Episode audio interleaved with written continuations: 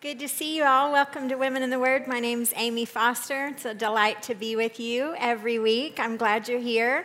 Okay, I want you all to feel no pressure, but I want you to be honest with this question. I want you to raise your hand if you've ever, ever, ever been afraid in the dark. It's all of us, isn't it? Okay, it is the number one most common fear in the whole world. And here's what's really interesting about it most people who develop fears and phobias, it's because something bad happens, and then afterwards they're afraid of that thing. But fear of the dark is innate. We, that's why we see it in children. Nothing bad has happened, and yet they're afraid in the dark. And so when you really consider it, it's not darkness that we're afraid of, right? What are we afraid of? What's there? It's we're afraid of what we can't see. We're afraid of what's hidden in the darkness because we can't see what's there. And that really is a reasonable fear, isn't it? I have stumbled through a dark hotel room before and cut my head on a wall. In my own home, where I know where the furniture is, I've walked through my living room and broken a toe from hitting the furniture. Okay, and have any of you ever had to drive at night without working headlights? It's terrifying, absolutely terrifying. We feel safer when the lights are on. We are safer when the lights are on. We're safer when we can see our surroundings. So, we're going to talk about light and darkness tonight. We're going to talk about material light and we're going to talk about spiritual light. Light is an energy source given off by something that makes it possible to see. Light's what makes it possible for us to see. It makes things visible, it shows us reality. Light lets us see the dust bunnies under the bed when our brain says there's monsters under the bed. Light lets us see what's really there. Light penetrates, permeates, and casts out the darkness. Okay? Light is something that God uses as a symbol all through the Bible. So much, I can't even tell you how many times he uses it. We're going to talk about a few. But God uses light as a symbol for his presence, his purity, his holiness. He associates himself with light. Look at what he says in 1 John 1 5. This is the message we have heard from him and proclaimed to you that God is light, and in him is no darkness at all. So I'm going to give you just a quick little summary through your Bible here. Genesis 1, the very first thing God does is create light. He brings order into chaos by creating light. He created it, it came from Him. He is the energy source behind it. He's the source of light. Then he showed his presence in light as the children of Israel wandered through the wilderness those 40 years. What was with them every step of the way? That bright pillar of cloud that was bright and visible in the daytime sky, and it looked more like a pillar of fire at night, leading them, guiding them. They called it the holy light. Okay, that was God's presence in that light. And when Jesus was born, when heaven came to earth, how did the natural world announce it? a little twinkling light up in the sky. And we know that Jesus came in a human body, and for a while he veiled his deity. He didn't let that show. But when he took his disciples up to the Mount for the transfiguration and he allowed his deity to show, what did he look like? Light light. You can read about that in Matthew 17. He was brighter than anything of like the sun. His clothes looked like they were brighter than bleach could ever bleach them. Jesus looked like light. And God tells us in Revelation 21 that in the end, when Satan is finally bound and cast out, the lights will go out everywhere, including the sun and the moon, and we won't care and we won't be in the darkness because God's presence will be our light.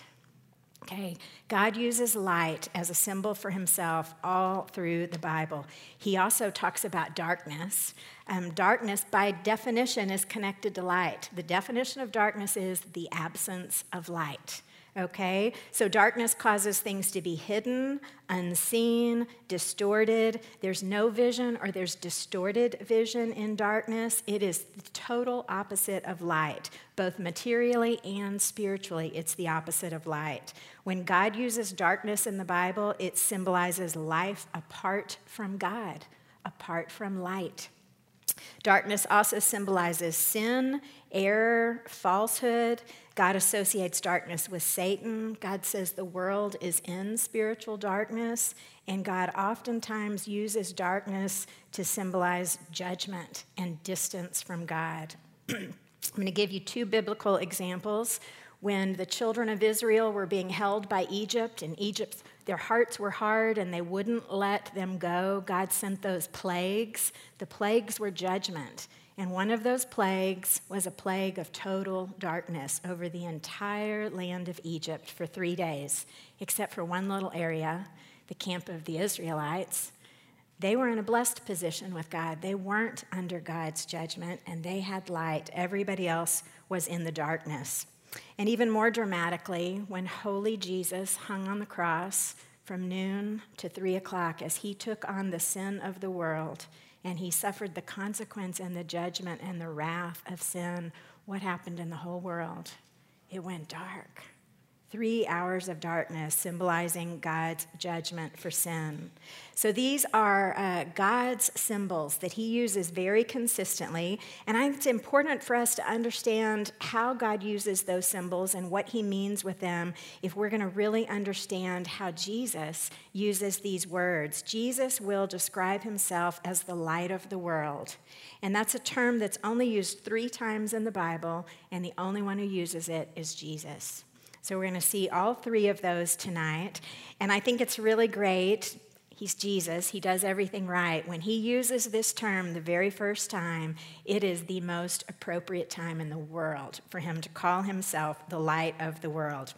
The first time we see it's in the book of John. And in the book of John, we know that Jesus has been publicly teaching and doing miracles. And he gets to Jerusalem, and everyone is talking about Jesus. Everyone there is talking about him, and the big question is this Who is he? Who is he? And the people are divided on this. Many people think, oh, he must be a prophet from God. Some people hope maybe he's the Messiah. Maybe he's the one we've been waiting for. Those religious leaders, they think, no, he's, he's either a charlatan or he's possessed by a demon. Maybe he's working with Satan. The people all want to know who he is. So the Jews are all gathered in Jerusalem, and it's a celebration time. It's called the Feast of Tabernacles, or your Bible might call that the Feast of Booths. It's the same celebration. This would happen at the end of the year during their harvest time. So they're definitely celebrating God's care and provision for them as they bring in all the fruit of their labor and the harvest. But ultimately, the Feast of Tabernacles was commemorating God's care for the children of Israel when they wandered in the wilderness. That was when they began celebrating this feast. Um, they're celebrating that God was protecting them and guiding them and with them in that majestic, holy light. That's what they celebrate during this feast. Some have said the Feast of the Tabernacles was the most joyous of all the Jewish celebrations. And here's how part of it would work. On the very first night and every subsequent night of the feast, except for the Sabbath, they would all gather in the temple area. And in a, a, a specific place called the Court of the Women, they would have these beautiful gold candelabras. And as the darkness descended on the night, they would light all those candelabra and they would stand under that sparkling light and they would sing and they would dance and they would praise God and they would light torches and they would celebrate the holy light who was with them in the wilderness and was with them now. That's what they're doing at the Feast of the Tabernacles. That's where Jesus is at that time in the temple when he chooses to stand up and say these words from John 8, verse 12 I am the light of the world. Whoever follows me will not walk in darkness, but will have the light of life. Perfect timing, isn't it? Part of Jesus' meaning would be crystal clear to this Jewish audience because the Old Testament was completely steeped in this metaphor. God is light. A Jewish audience would totally understand that. Jesus is boldly answering that question Who is he? And he's saying, I am God. I'm God. He's claiming to be one with God. He's claiming he was there in the beginning creating light. He's claiming he was there in that holy light guiding them. In the following verses, he will just very boldly say, I came from God. I was with God. I speak for God. I'm going back to God. I'm one with God. That's the only reason he can make the claim to be the light of the world. He is not claiming to be an enlightened rabbi or somebody else with special enlightenment. He is claiming to be the source of light. He's claiming to be the very lumiere. He is the flame, uh, the energy source that makes vision possible. He's also claiming to be the Messiah here. Um, Isaiah 60 would have been a very familiar passage to all of these Jewish people. Isaiah describes the Messiah regularly as your everlasting light. They would be so familiar with Isaiah's prophecy. The people dwelling in darkness have seen a great light. Messiah meant light, God meant light.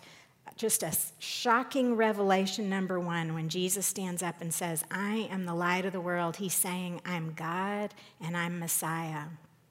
The second shocking revelation is it's not just a light for Israel. It's light for the whole world, and that term world there means humanity, all humankind, the entire human race. So, this regional Jewish sect was never intended to stay small and regional. From the beginning of time, God's plan was this was going to be global. It was a global opportunity to live in a relationship with God. Jesus is doing the global launch right here in the temple. That's the shocking revelation number two.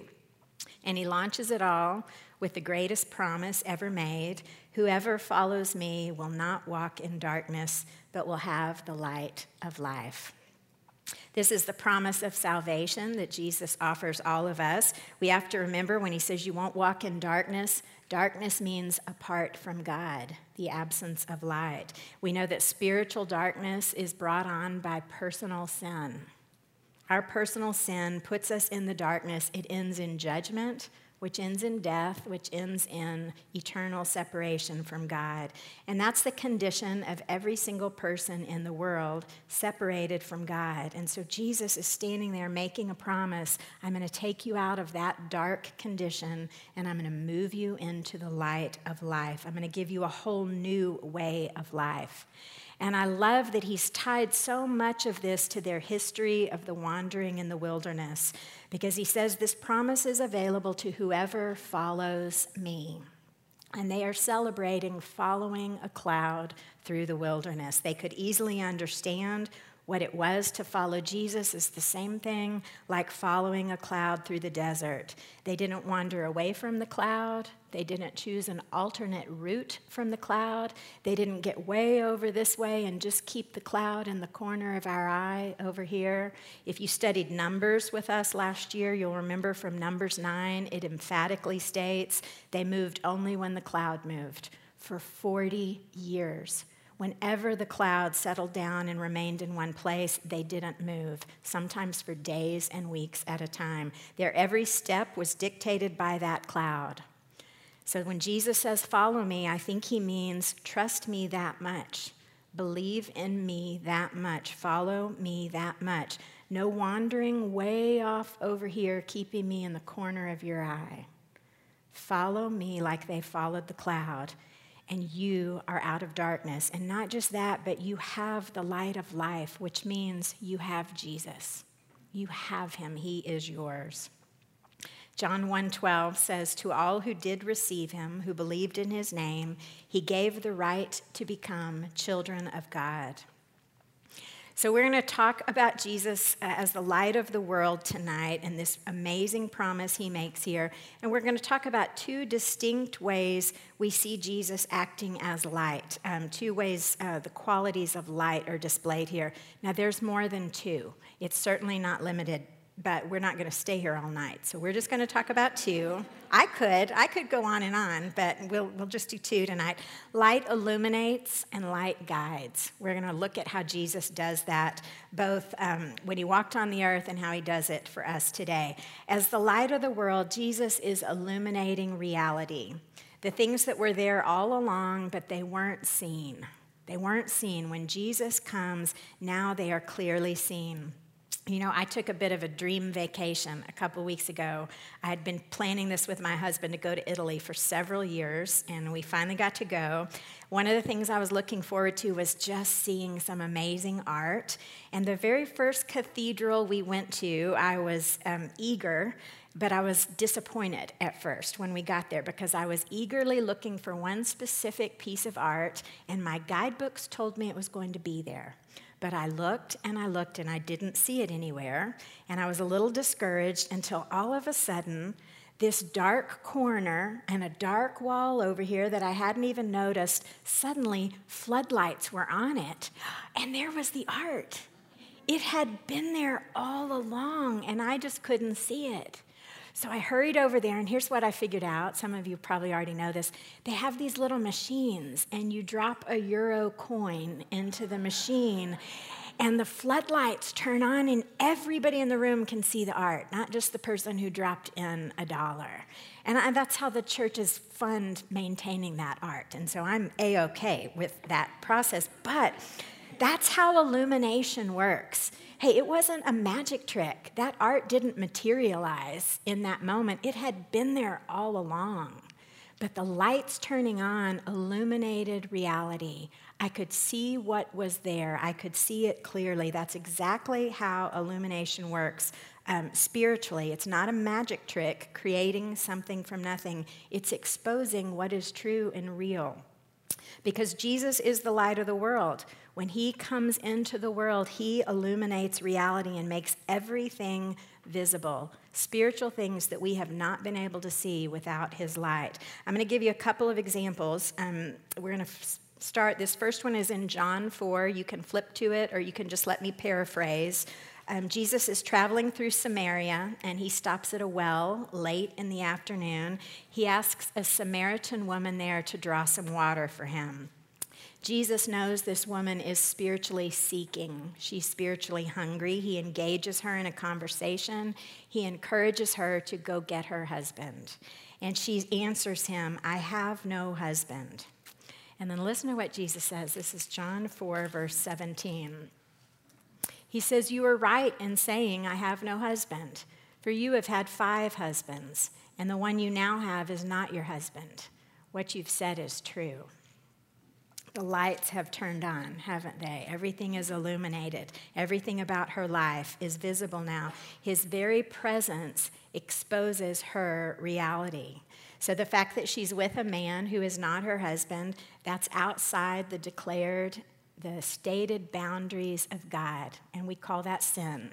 And it's just like everything else outside of God's boundaries, just like envy and jealousy and hatred and lying. It's sin and it separates us from God. And ultimately, it keeps us in the dark. But when the light of the world draws someone into a conversation, your sin, your separation from God will be illuminated. He didn't create it, it's been there all along, but now it is visible and you can recognize it. We've got another example. I hope you had some time to look at this tonight. It's in John chapter 8. This is a, a beautiful example. Um, Jesus, this happens right before he makes the bold claim, I am the light of the world. A woman who'd been caught in adultery is brought to Jesus. Adultery is sexual sin. This was outside God's boundaries. It was also a violation of the Jewish laws. And the penalty for that was death by stoning. This really was kind of a political trick. Um, the leaders were putting Jesus in a tough position. They're asking him, What should we do with her? And they know that Jesus has been teaching about forgiveness and mercy and grace. And so they want to they want to catch him and they want to see will he condemn this woman to death. And so listen to how this plays out. I'm going to begin reading in John 8 about halfway through verse 6. They've come to Jesus and said, "What do you say? What should we do?" And Jesus bent down and wrote with his finger on the ground. And as they continued to ask him, "What do you say?" he stood up and he said to them, Let him who is without sin among you be the first to throw a stone at her. And once more he bent down and he wrote on the ground. But when they heard it, they went away one by one, beginning with the older ones, and Jesus was left alone with the woman standing before her. Okay, they had brought this woman to Jesus because they could clearly see her sin. So here's how I want you to imagine this I want you to imagine, imagine a very dramatic theatrical stage. And it's pitch black, but there's one tight spotlight shining on this pitiful, broken woman. That's what this looks like here. We see her sin. But when Jesus says, Whoever is without sin can throw the first stone, he's flipped all the lights on. And the whole stage is lit up.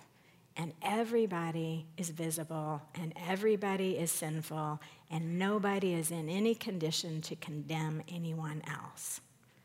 That's what Jesus is illuminating in this instance. He is totally flipping the lights on and showing the true condition. And that's what it is. Just like with us, when we come face to face with perfect Jesus, He shines His light on our life and we see our true selves separate from God.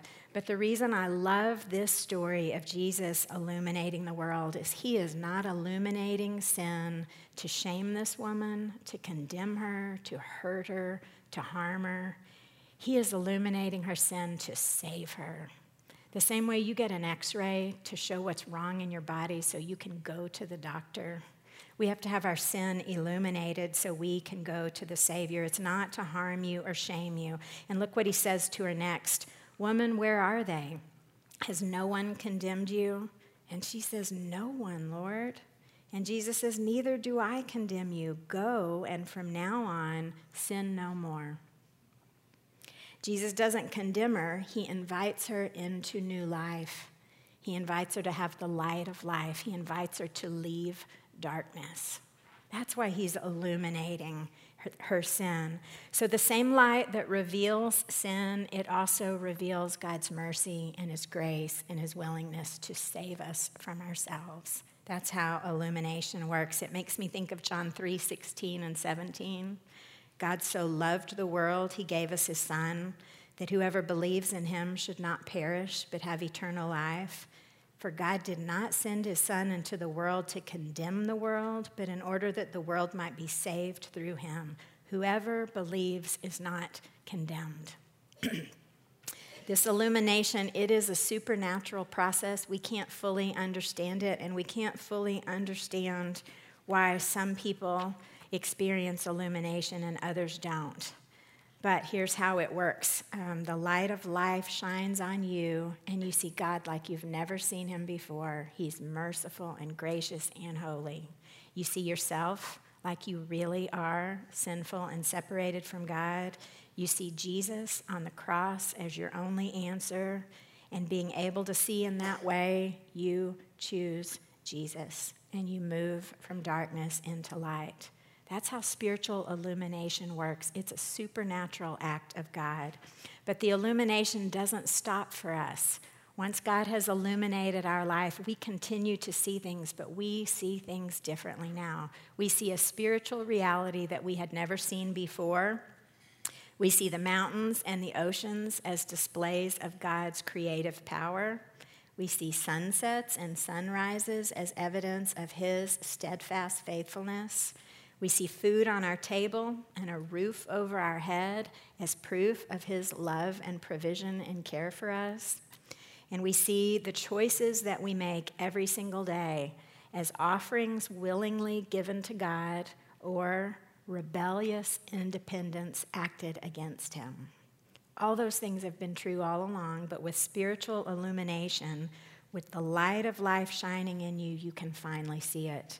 Only through Jesus' light can we see those spiritual realities. Without it, we are in darkness. The folks in our world who don't know Jesus don't see the world the way we do, they aren't able to. That's how spiritual illumination works. We're also going to talk about how Jesus' light serves as a guide. It illuminates and then it guides. You know, another vacation story, uh, a lot of time on airplanes, and I'm just going to confess to you, I don't always listen to the safety instructions at the beginning of the flight. You know, all that. I think I know all of that, but it occurred to me we're going to be over a big ocean for a really long time. And so I listened I heard something I hadn't paid attention to before. Should the airplane lose all power, emergency lights will guide you to the safest exit. My translation The plane is not safe. Follow the lights, follow the lights. I haven't figured out if all the power is out how those lights are going to work, but they have figured it out. So, lights will guide you to safety. Lights will guide you to safety. That's what the light of the world does. He guides us to safety with God. He's pointing people to God. He's never pointing to himself. He's pointing people to the way to live with God.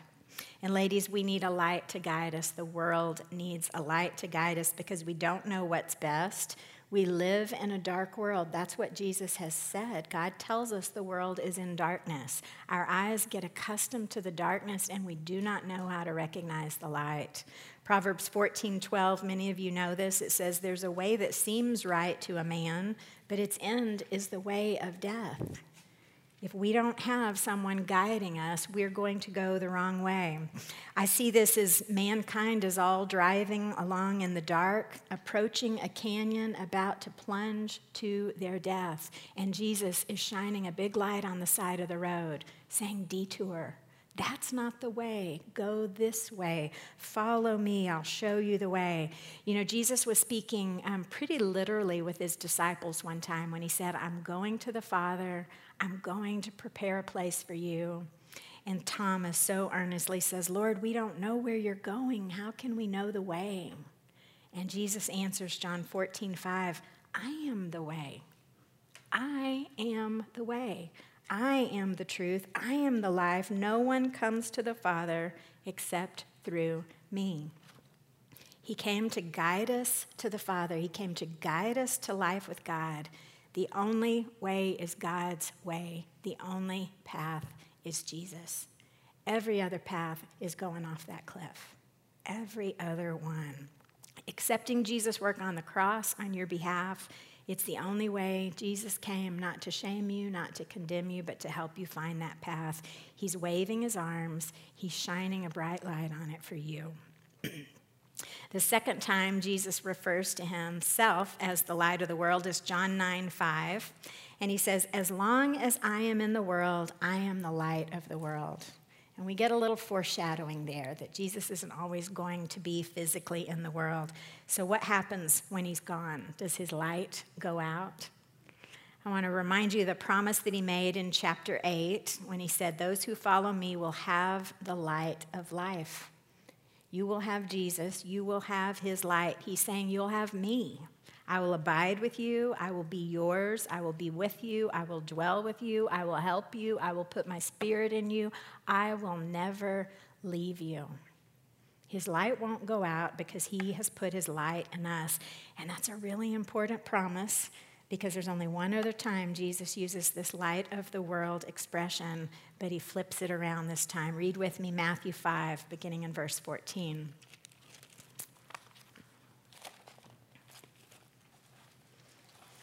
And Jesus says, You are the light of the world. A city set on a hill can't be hidden, nor do people light a lamp and put it under a basket, but on a stand, and it gives light to all in the house.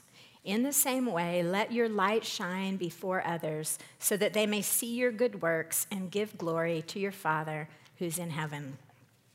Okay, I hope this like startled you, because it startled me, and I've heard this my whole life. You are the light of the world. I am the light of the world. I mean, Jesus is describing us the same way he describes himself. Now, if you're in an ESV Bible, you don't have this, but all the other translations, when Jesus says, I am the light, he uses a capital L. And when he says, You are the light, he uses a little l. And I think that's as it should be. One theologian says this is the greatest compliment ever paid to a Christian. Jesus is saying, You are like me. And that is a great compliment, but I see it more like a command. Jesus is saying, Be like me. Be my light in the darkness. The world was different when Jesus walked around in it. The world should be different when Jesus' followers walk around in it.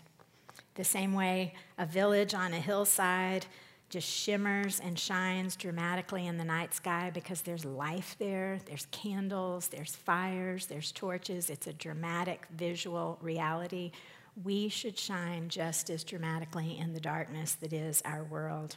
I read that a home in Jesus' day wouldn't have windows in it. It was lots of reasons they didn't put windows in their home. Mostly they would have one big, not that big, a round opening over the main doorway. That's all the natural light they had. So they used lamps a great deal. And we know because we've dug them up over in Israel, lamps are these vessels that hold oil with a wick the wicks were apparently very difficult to light. So when you left your home, you know, they couldn't flip the light out the way we do. Rather than put dampen out that wick and have to struggle with relighting it again, they would take an earthen vessel, kind of like a basket, and they would sit it on top of the lit lamp so that nothing could catch fire while they were gone. That was such a common everyday experience. They're as familiar with putting the basket over the lamp as we are with flipping a light switch on and off. And Jesus says, You are not that kind of light. There is no basket on you, there is nothing covering you. That's a great reminder for them and, and a great picture for us to remember we're not that kind of light. Your light should be visible all the time in the world, wherever you are. That's a command from Jesus because Christ is in you, it's possible. Uh, the prophet Ezekiel described this years before, Ezekiel 36, 26. I will give you a new heart and a new spirit I will put within you. I will remove the heart of stone from your flesh and give you a heart of flesh, and I'll put my spirit within you and cause you to walk in my statutes and be careful to obey my rules. And in Galatians, Paul says, It's no longer I who live, it's Christ who lives in me. So, what we see here is that our light should be visible in the world. People should be able to see it and recognize it. Specifically, he says here, it's visible in your good works. Your good works should be visible and they'll show. Now, we know Jesus never, ever, ever endorses just a moralistic lifestyle. He doesn't endorse just live by these rules and be really good at following these rules. He never wants that for us. What Jesus is always um, wanting for us is the beautiful, attractive attitudes of Jesus in our hearts that flow out in beautiful, good works and it's an overflow from a transformed heart. So he's talking about good works that are demonstrations of new life in you. These are the evidence and the proof to the world that God can transform a sinful human being who lived in darkness into a child of light who lives with God. That's what good works are to flow from. Philipp, um, excuse me, Ephesians 5 8 says, At one time you were darkness, but now you are light in the Lord, so walk as children of light. The fruit of light is found in all that is good and right and true. So we are told and commanded here good works should be coming out of you and visible. You know, some good works are big. We're familiar with these. These are water wells in the desert and people being rescued out of sex trafficking, worldwide missions. Um, uh, tragic events where great relief efforts go, those are big, big, big good works. Some good works are small. He just says all good works here. He doesn't say just the big ones. So, good works might mean forgiving that family member who offends you every single holiday. Good works might be extending grace and kindness to that cantankerous, difficult neighbor that nobody else likes. Good works might be offering to help your coworker who's drowning, even though you're drowning too. And this is so simple, but I'm really convicted about it. I think good works is smiling and learning the name of the waiter or the barista or the checker at the grocery store or the clerk at the DPS.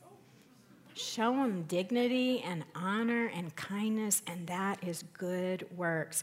Wherever you are, right where you are, God has commanded you be Jesus light bearers. That's who we are. There's another way that our light is visible in the world, and this seems kind of counterintuitive, but our light is also shining and visible when we don't do some things. Abstaining from certain things is actually a way of shining a light in the world. Look at Philippians 2:14. And I used to punish my children with this verse. I'll just tell you, I don't recommend that. It's not good parenting to punish your children with scriptures. But listen to this do all things without okay? For our last verse was you know shine light with good works. Now it says do all things without grumbling or disputing that you may be blameless and innocent children of god without blemish in the midst of a crooked and twisted generation among whom you shine as lights in the world. So our, our light is going to shine when we don't do some things. I'm not going to tell those kind of jokes I'm not going to use that kind of language. I'm not going to take that good gift of God and pervert it and do something ungodly with it. I'm not going to repeat that story that makes my friend look bad or foolish or wrong. The absence of ungodly things in our lives will attract attention. It will cause our lives to shine and sparkle. Now, I think a word of warning should go out here. Sometimes the attention that ungodly, the lack of ungodly things in your life, sometimes will bring you uh, difficult attention. Sometimes it will bring you negative attention, and that's because darkness hates the light. Darkness doesn't mind when you're out there doing good things, but darkness is really bothered when you're not dark with it. And that's because light permeates and changes the darkness. Light exposes the darkness. So, if you're going to live without some of these dark things in your life, you are going to attract people to God, but you are probably going to get some negative attention because darkness will always be annoyed and hostile towards light. You don't need to take that personally because it's not your light. That's really one of my big takeaways from this. When light shines through my good works, I have no reason for pride because it's not me, it's Jesus. And when darkness hates me, I don't take it personally because they don't really hate me, they hate Jesus. That's God's word, that's true. So the good work should be done not to draw attention to ourselves, but to draw attention and guide others to God. Light should guide people to God the same way Jesus did, showing him the way. Our good works do the same thing. Dallas Willard said this great thing, I loved it. Success in the Christian life is being the kind of person in whom God shines so brightly that people wonder what's going on. When your life shines and sparkles with Jesus, you stand out in the darkness, and those who are spiritually curious, spiritually open, they see it and they think, What is up with her? What's up? Why is she calm when everyone else is anxious? Why isn't she afraid? Why is she at peace when everyone else is worried and angry? Why is she forgiving when everyone else is bitter? What's up with her? We want them to wonder what's up. We want them to ask, and we want to be ready to give them an answer that guides them to God. The world needs guiding lights. Now, this next part is just my opinion. You can chuck it if you don't agree with me. I think you can shine an angry light that burns and scorches people, or you can shine a warm light that attracts and embraces people. One of my sons attended a university where every single Friday in this big public square, a gentleman would come and he would stand on a box and with his portable microphone, he would scream at the students. And I was there four different Fridays and he was there every time. And I'm going to tell you what he would scream You, young man over there, you're a liar. You're going to hell. You over there, you know you're a drunkard. God's wrath is on you if there was a poor couple holding hands, he'd point to them and say, You know you're fornicators, and the wrath of God is against you. I know God can use anything. I was only there four times, but I never saw anybody say, I want to know your God. Proverbs 15:2 says the tongue of the wise makes knowledge attractive. So for me, I want to shine in a way that illuminates and attracts people to the mercy and grace and forgiveness and love of my Savior. I want to shine in a way that makes them want to move from darkness into light. So while we are Jesus light bearers, we still need Jesus to shine in us. We need to live as light and we need to continue to live in His light. We still live in a dark world. We still live with a sin nature. I'm sorry to remind you of that. We all continue to struggle with sin because, ladies, this isn't heaven and we aren't holy. I'm not, and you're not either. So we still need Jesus illuminating. This is how it works for me when I find myself several days into a sin struggle, a thought, an attitude, just an ungenerous process in my brain that's going. And I've had a couple of days saying, God, I'm so sorry. I don't want to do that anymore. And I keep doing it. I know I need to sit down with God and I need to ask Him to shine His light in my heart, in my soul, in my brain, and I need to see what's there. And I sit with God until the light is shining and I see reality. And this is a painful process because reality usually looks like envy, jealousy, selfishness. When God shines the light, we see things we don't want to see. But, ladies, you have to be willing to see because God doesn't want you tangled up in the darkness. What Jesus did on the cross was to set you free from slavery to those things. But because we still have this sin nature, we tangle ourselves up in those. And Jesus says, Let me shine the light on it so you can name it, so you can understand it, and so you can take the steps to walk away from it. God doesn't want us living that way. He tells us in 1 John 1 5, if we say we have fellowship with Him while we walk in darkness, we lie and we don't practice the truth. So God will continue to shine that light in your life. You need to be willing to see. We also still need guidance for how to live each day, don't we? We need help knowing what's wise and good and beautiful and truthful. I need help remembering what God's what Jesus' mercy and his service looks like. I need regular, daily, hourly reminders guiding me on the path that pleases God. And I don't have Jesus in a body standing beside me, guiding me, but I have this. He says he's the Word. I have his word. I have all of his words right here. The psalmist says, Your word is a lamp to my feet and a light to my path. He's still shining his guiding light. This is where he shines it. You must be willing to open it up and read it and obey it. It's work, it's disciplined effort. But if you are willing to do that, the light of Christ still shines in your life. God tells us to shine right where we are, so I want to encourage you. You don't have to be thinking, well, next summer when I go on that mission trip, I'll shine his light. Or Tuesday night when I volunteer at the homeless shelter, I'll shine his light there. He says, You shine right where you are every single day, no basket over you. My best friend of 24 years does this really, really well. And I want you to know she does it well because she has determined and purposed to do it well. You are the light of the world is her life verse. And she has tattooed those words on the inside of her wrist so she'll see them all the time. And I want to tell you what that looks like in her life. She's a PE teacher in an elementary school. And in her gym, she just does a good job and she shows her students love and respect and dignity every single day. And every now and then she goes out to the apartment complex where most of them live and she knocks on their doors and she introduces herself to their mamas.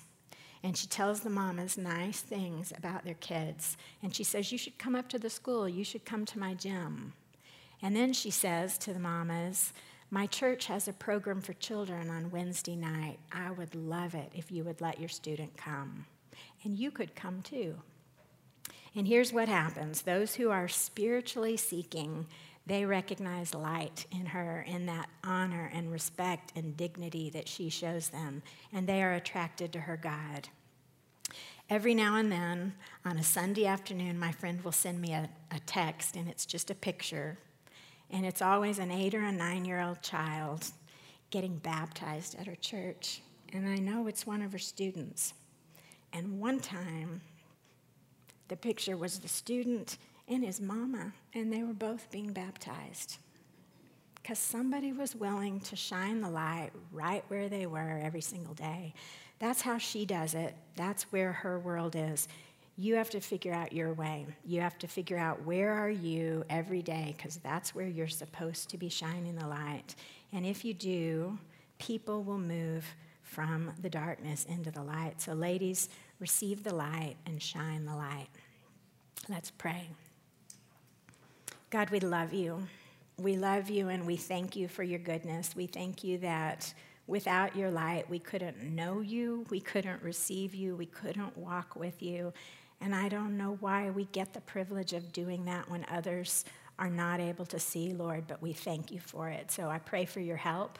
Help us to do good works. Help us to shine and sparkle in the world so that people will say, What's up with her? And we'll have an opportunity to answer and guide people to you. We can't do that without you, Lord, but we want to. So help us determine to shine your light every day.